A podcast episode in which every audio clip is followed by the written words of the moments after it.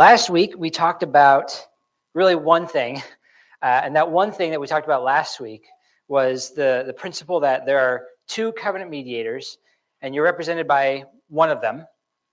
Um, and one of them is Adam, and the other is Christ. Those are the only two options. You're either in Adam or you're in Christ. And if you're in Adam, you're dead. And if you're in Christ, you're alive. Those are the two options, right? There's two covenant heads, two covenant mediators, and these two covenants define you, right? They, they define you and, and where you are in relationship to God. Um, so there's no third option, means there's no alternative mode of salvation. There's no, you're, you're in covenant with God, period. But you're either in Adam or you're in Christ. Um, so I wanted to add a clarification uh, that I hope will help understand what a covenant mediator does. We talked about this a lot last week about a covenant mediator, about how he's not a neutral third party, right? He's not standing in the middle between two warring factions and trying to find compromise and middle ground. Uh, a covenant mediator is really someone standing in place of someone else. He's representing um, and he's standing in place of a certain people. And so whatever happens to him happens to the people right? If the covenant mediator does a good job and he obeys the covenant, then that means that all the people who he represents, it's as if they have obeyed the covenant, right? If he fails, then the people fail, right? If he lives, the people live. If he dies, the people die. And so what we saw last week was uh, Romans. Paul says that uh, in Romans 5 that through one man, Adam, death came to all, right? Through his one transgression, death uh, reigned in all men. And likewise, or conversely, in Christ, through the one man's act of obedience, the many were made righteous. So you're either in Adam and you're dead, or you're in Christ and you're alive. And so the, the clarification I want to I want to uh, introduce is that um, the covenant of grace doesn't have three parties. So to a covenant mediator, we often think he's a neutral third party standing in the middle. That would mean there's three parties in the covenant of grace, but that's not that's not true. There's two covenants. Sorry, there's two parties in the covenant of grace. This is a larger catechism, um, question and answer 31. With whom was the covenant of grace made? The covenant of grace was made with Christ as the second Adam, and in him all the elect as his seed. In other words, there's two parties in the covenant of grace. There's God, the Father, and then there's Jesus Christ. Those are the two parties. And then there's all the elect who tag along. They, they jump on board uh, on Christ. And if you're in Christ, that means that everything that happens to Christ, you receive. But there's two parties in the covenant of grace. That's what a covenant mediator does. Right? He is the he is the party in the covenant of grace, and in him we receive everything that he receives. Um, which means that you can't, there is no works salvation. There's no such thing as well, Christ adds, right? Christ started, I add in, you know, I get in by grace, I stand by faithfulness. No, you're not a party in the covenant aside from in being in Christ. You are either in Christ and you're alive, or you're in Adam and you're dead. Those are the only two options. So that's the first principle that we talked about last week. Where we're pushing is we want to talk about the church and covenant community. What does it mean to be a covenant community? And so we're starting to build that foundation. We're, we're reviewing, in a way, uh, all the covenant theology that we talked about last year. And what we're pushing towards is okay, let's take this, this covenant stuff and let's apply it to the church and to what it means to be a community, to be a church that is founded upon the covenant. Because as we've talked about, the new covenant is the constitution of the church. This is the founding document, the Declaration of Independence, all that stuff, the Bill of Rights. The new covenant is, is the founding documents, the Constitution for the church. So if you want to know what the church is, what the church does, where the church came from, you look to Scripture and the New Covenant because God made the church. God sets the terms, God creates the covenant, and then he brings us into it. Right? He he calls us out of the world, out of darkness and into his kingdom. Right? He has transferred us from the kingdom of darkness, Colossians 1, to the kingdom of his beloved son. So we're pushing towards what does this mean? And, and what does covenant do? Why, why is covenant theology? Why are we talking about this so much? Um, and the first principle is that you're going to be in covenant with God. It's either going to be in Adam or it's going to be in Christ. And the second principle is that all covenants create community. All covenants create community. Covenants create communities. Um, if you are part of a country, a nation, which you are, um, you are a part of its covenant community. It creates that community. There's, it's, it just is, right? Uh, if you're part of a family, you are part of that covenant community. That just exists um, it, because the covenant creates it. If you're a member of a credit union, right, you're a part of its covenant community. It's, it's not a very extensive one, not a very deep one, but it's still a covenant community. This is because covenants create communities, because covenants bind people together. Covenants bind people together with, with mutual obligations, mutual blessings, curses, sanctions, all these things go into what a covenant does to produce it's, it's natural, what it naturally produces is a community. This means that uh, the church, as a covenant community, just is. Right? It's, it's, it just exists. It creates the community. Um, it means it's not an ideal, it's a reality. It's something that is right now. And what we're trying to do is find out what it is and where are we deficient. Right? Where have we gone wrong and where are we pushing towards? Where are we going? What's the goal of the covenant community? Um, but the community already exists. The community exists because covenants create communities. Um, and the third principle is that your identity is tied directly to your covenant community. Your identity is tied directly to your covenant community. So there's two covenant mediators. You're either in Adam and you're dead, or you're in Christ and you're alive. Covenants create communities, which means there's two communities that you're a part of Adam's or Christ's. And your identity is tied directly to which one you're in. So if you're in Adam, that is your identity. And that has profound implications for you, right? That profoundly um, uh, changes you. It affects you, such as your guilty standing before God. That exists because you're in the covenant with Adam. You're guilty standing before God. It's not simply your own sin, right? It's, it's original sin. It's Adam's guilt. That is why we are guilty before God. And then we add to it with our own sin. But we add to it with our own sin because we have a sin nature, which is also an identity thing. That's because it comes from the covenant, because that sin nature gets passed on to us through the covenant, through being found in Adam, we have now a broken sin nature. Death came to all men because one man sinned. So your identity is now you're guilty before God. You have a sin nature, which means you're corrupt. Uh, it affects who you have fellowship with. Who do you have fellowship with? If you're in covenant with Adam, that is where you will find fellowship. And that is also why Jesus says that there will always be enmity between the seed of the woman and the seed of the serpent, between the church and the world, because these are two different communities and they don't have fellowship with each other. Jesus says you can't be friends with the world because you do not have fellowship. You're at war. These two communities do not mix, it's oil and water. And that means that if you're in Adam, that is where your fellowship will be with other people who are in Adam. That is your covenant community. That's where you will have fellowship. You will not have fellowship with people in Christ. And conversely, people in Christ will not have fellowship with people in Adam. If you have unbelieving friends, you know there's a gulf between you two. It doesn't mean there can't be friendship, right? That doesn't mean you can't have a, a, a good relationship with an unbeliever, but it means that there's always going to be a barrier where you can't have the same sweet, joyful, uh, beautiful fellowship with an unbeliever that you would have with another Christian. It, you can't.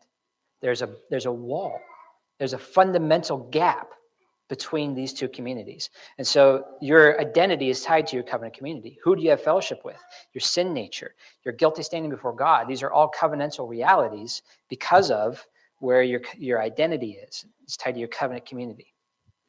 And so conversely, if you're in Jesus, that is your identity.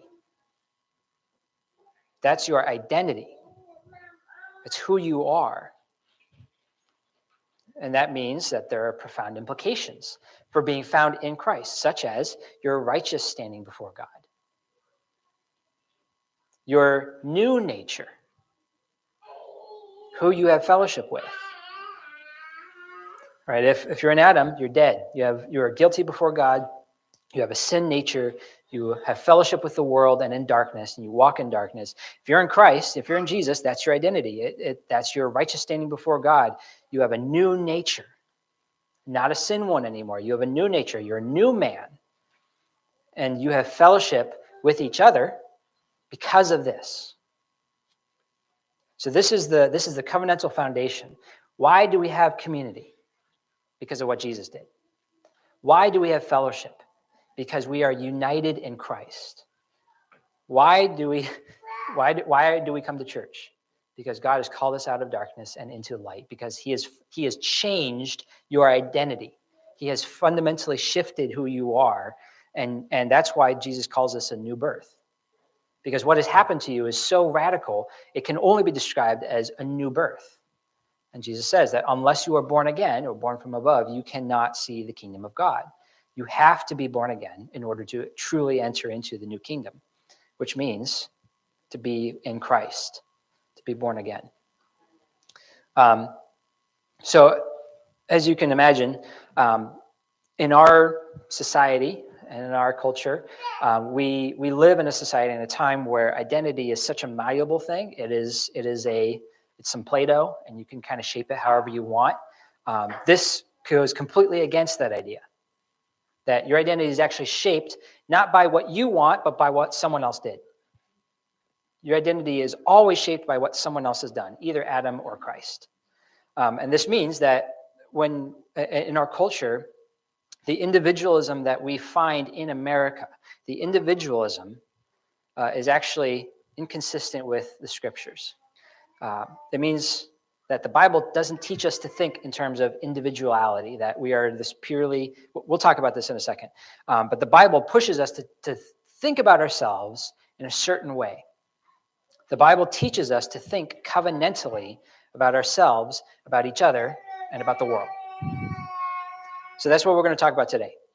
Um, what does it mean to think covenantally? What does it mean that the Bible teaches us to think covenantally about ourselves and about others? So we had a few principles. There's two covenant mediators. You're either in Adam and you're dead, or you're in Christ, you're alive. Covenants create communities, and your identity is tied to which community you're a part of. Um, and the Bible teaches us to think this way, to think in terms of covenant uh, and not in terms of uh, pure individualism. So let's let's talk about first what individualism is, because this is the dominant worldview philosophy of the West in general. Um, that American culture is an individualistic culture. That's we, we kind of understand that to a degree, um, but let's talk about it and let's talk about what effects it has. So, what is individualism? Can anyone define individualism for us?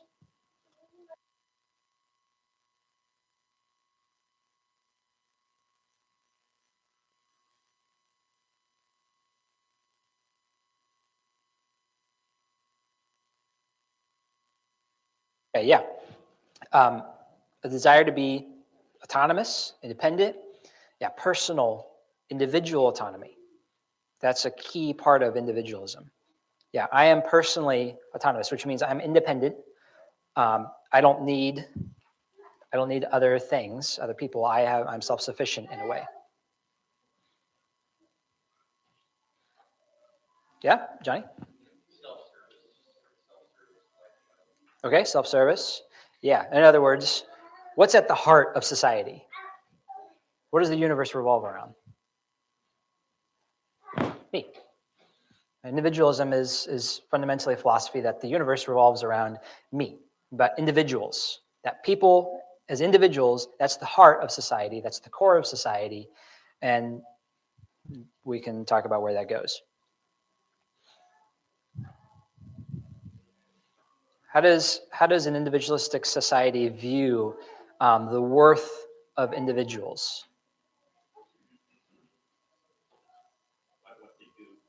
Okay, by what they do. Or how much money they have. by how much, perhaps.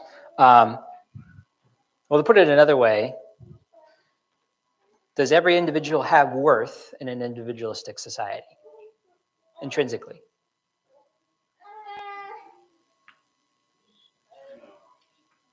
Why do you say no? Well, at, least on positive worth, I think a lot of, the, the way that people look is, is you have worth to the extent that it affects me.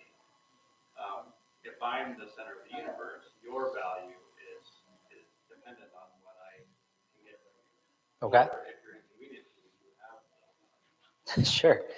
Yeah. In a sense, you could see how if you played this out to its logical extreme, that the worth then would be tied to what can you do for me?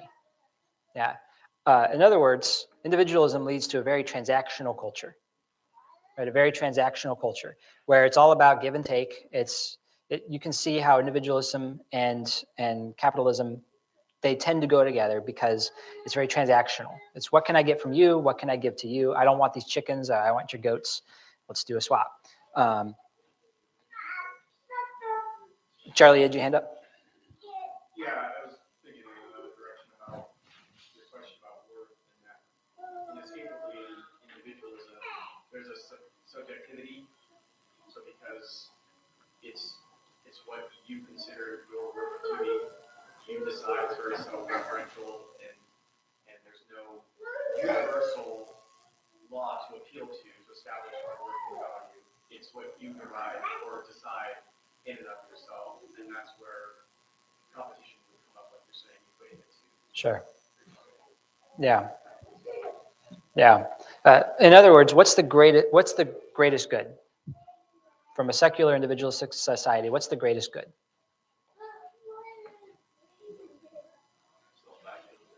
Self-actualization, happiness. You know, whatever makes me happy, um, whatever feels good. You know, these are these are some of the maybe the implications or the outflows. Um, at at least conceptually, individualism seeks to, you know, uh, to emphasize the personal autonomy and individual uh, and, and independence of the individual. It affirms, at least conceptually, that every individual has intrinsic value. Every person has intrinsic worth because they're in, they're a unique individual, right? That means something that has worth and value. Um, but at the core, right, it, it, it kind of pushes us, and you see how it comes out in society where what is identity? Identity is what I want it to be. It's whatever I feel, whatever I feel. Um, it's it comes out in in pushing against um, dogma, against authority, against any sort of higher thing over me, because that that's that's not good. That's restricting my autonomy, right? Um, and you see this a lot in, in the West, in America. Um, so, what sort of effects does individualism have on church when we start to embrace this philosophy? What sort of effects does individualism have on church, on churches, when they start to embrace individualism as a philosophy, whether they realize it or not?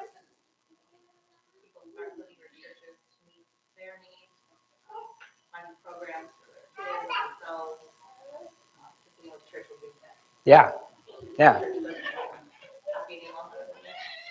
yeah, yeah. Church becomes uh, what can I get out of it? Start to look for a church that fits your needs. Um, in other words, it's a consumeristic view of church.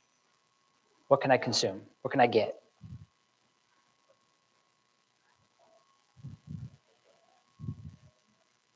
How does this typically lead to um, views of church authority, submission?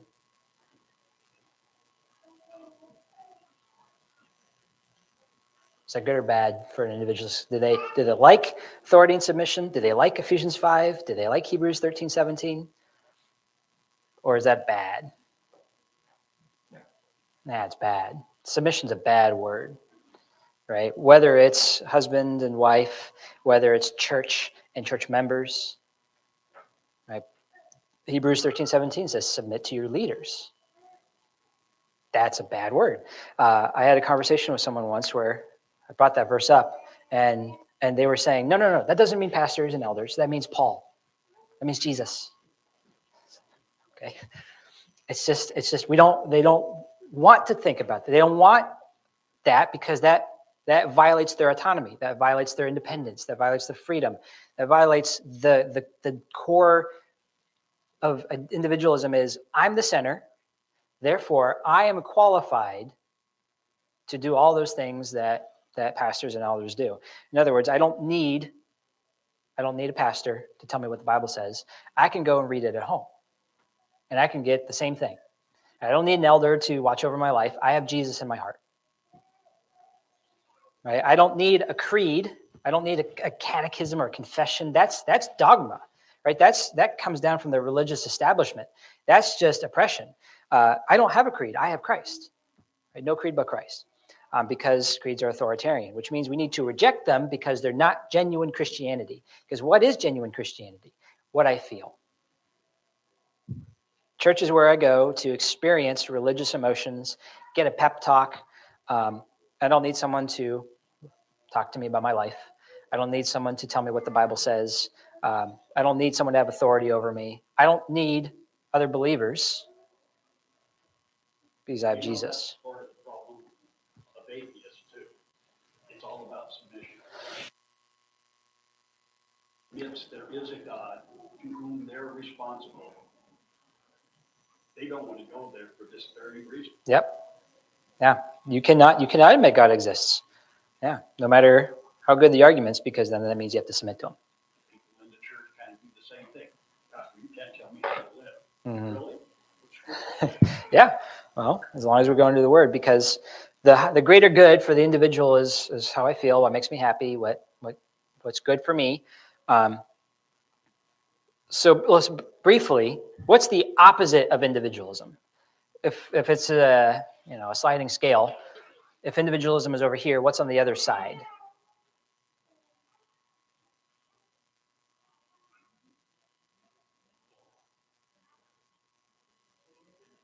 What? Uh, it's a good guess, but I'm I'm thinking, yeah, not individualism. Um, what's that? Interdependence. Okay. Um, so if society and individualism, if the heart of society is the individual, what's the opposite of that? What would the heart of society be in the opposite worldview, the opposite philosophy? Okay, dictatorship, but they, you're right in a way, because dictatorships typically have this philosophy, but they work because they have a certain thing at the heart of society. The dictator's not at the heart of society. What's at the heart? Masha? Society, yeah. The, the collective.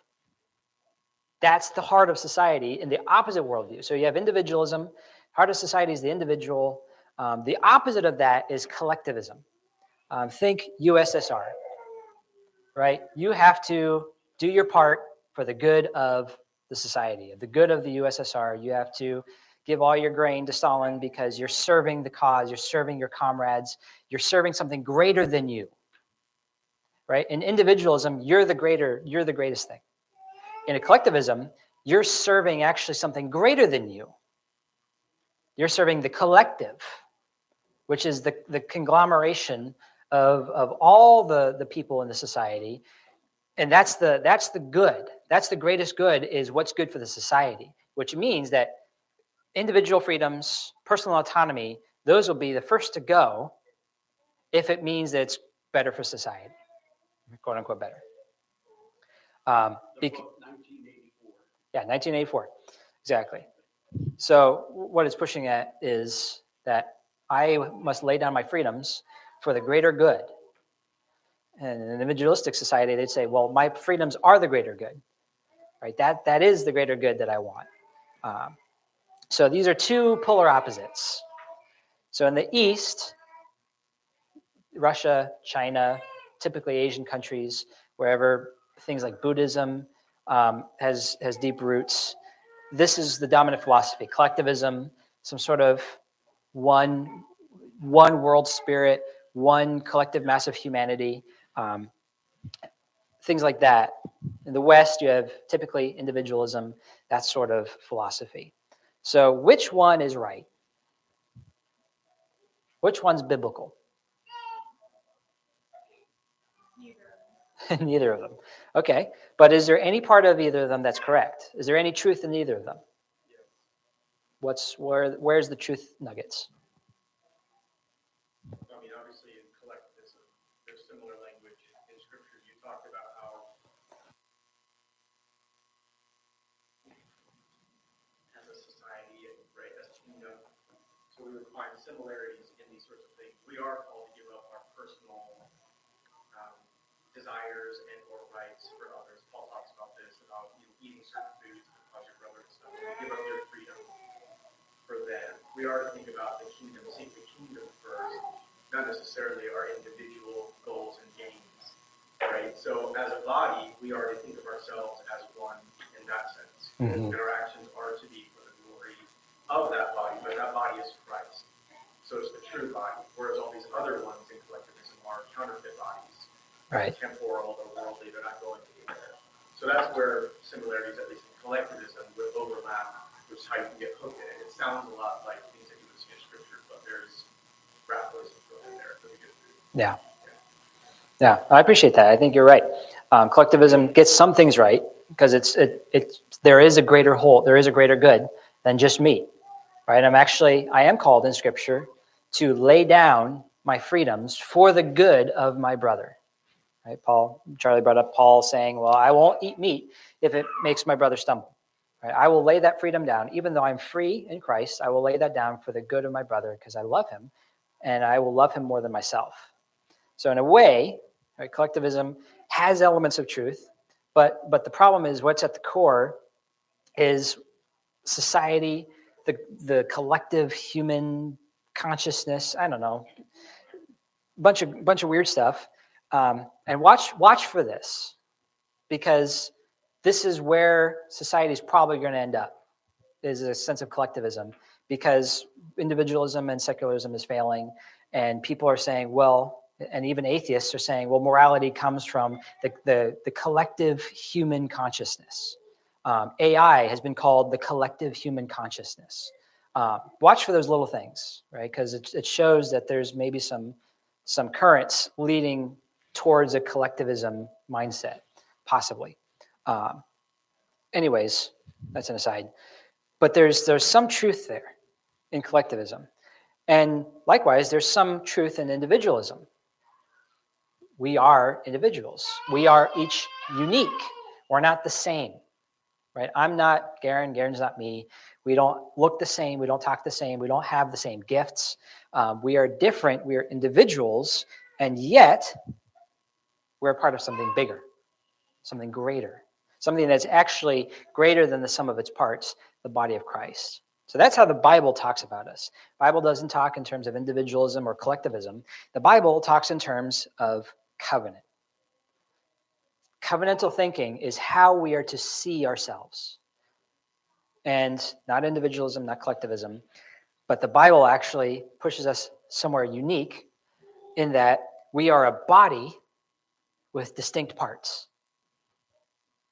Paul talks about how the, the body has different parts, and the parts are not the same.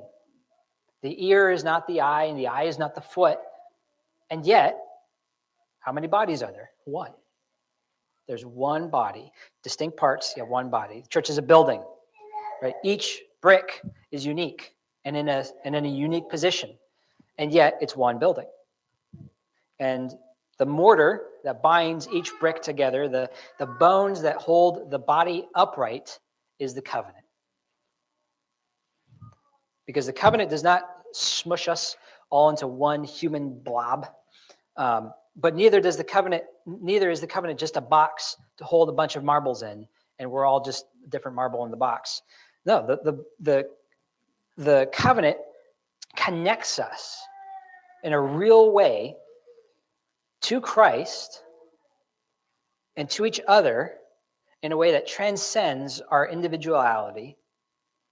But this does not result in uniformity. So we have unity, but we don't have uniformity. We are united, but we're not all the same.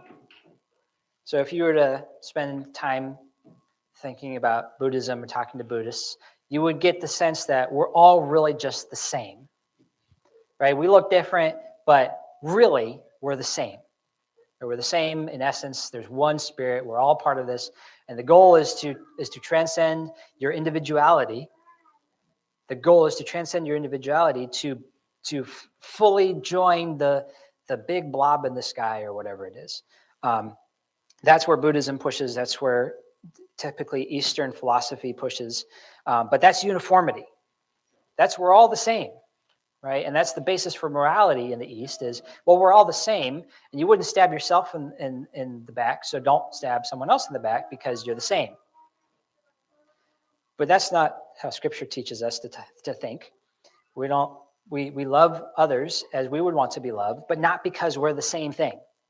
Not because there's really only one thing and we're all just part of the one thing. No, we are separate, we're unique, we're distinct, and yet we are united. So, unity, not uniformity. Um, so, we're not a bunch of individuals who happen to be in the same room at the same time, but neither are we the same as each other. Um, so, the Bible talks about the covenant and uses this as the basis to, to push us. How do we think about ourselves? How do we think about each other? Well, the answer is the covenant. So, covenantal thinking, that's where we're pushing. That's where we're going to go. What does it mean to think covenantally about myself and about each other and as one and yet distinct, one body, yet different parts? Um, it's actually a great, a great verse. Because there's one bread, we who are many, right? We're many. We're different. There's a lot of us. We're individual. We're distinct. And yet, we're one body. For we all partake of the one bread. So, real quick, um, what's what is the foundation? Where does our unity come from? God placed us all as individuals in the body of Christ, each individual. Yeah, God, first of all, God did it. Amen. But how did he do it? Yeah. We are united because we're united to Christ. So, in other words, the foundation of our unity, where does it come from? We're connected to Christ. You're either in Adam and you're dead, or you're in Christ and you're alive. And if you're in Christ, you are united to him and you are united to each other. So, Romans 6. Do you not know that all of us who have been baptized into Christ Jesus were baptized into his death? Remember that language of, of the covenant of grace. Who was it made with? Well, it was made with God the Father and Jesus Christ and all the elect in him. And so we were baptized into Christ Jesus, baptized into his death. We were buried, therefore, with him by baptism into death, in order that just as Christ was raised from the dead by the glory of the Father, we too might walk in newness of life. For if we have been united with him in a death like his, we shall certainly be united with him in a resurrection like his. We've been united to Christ.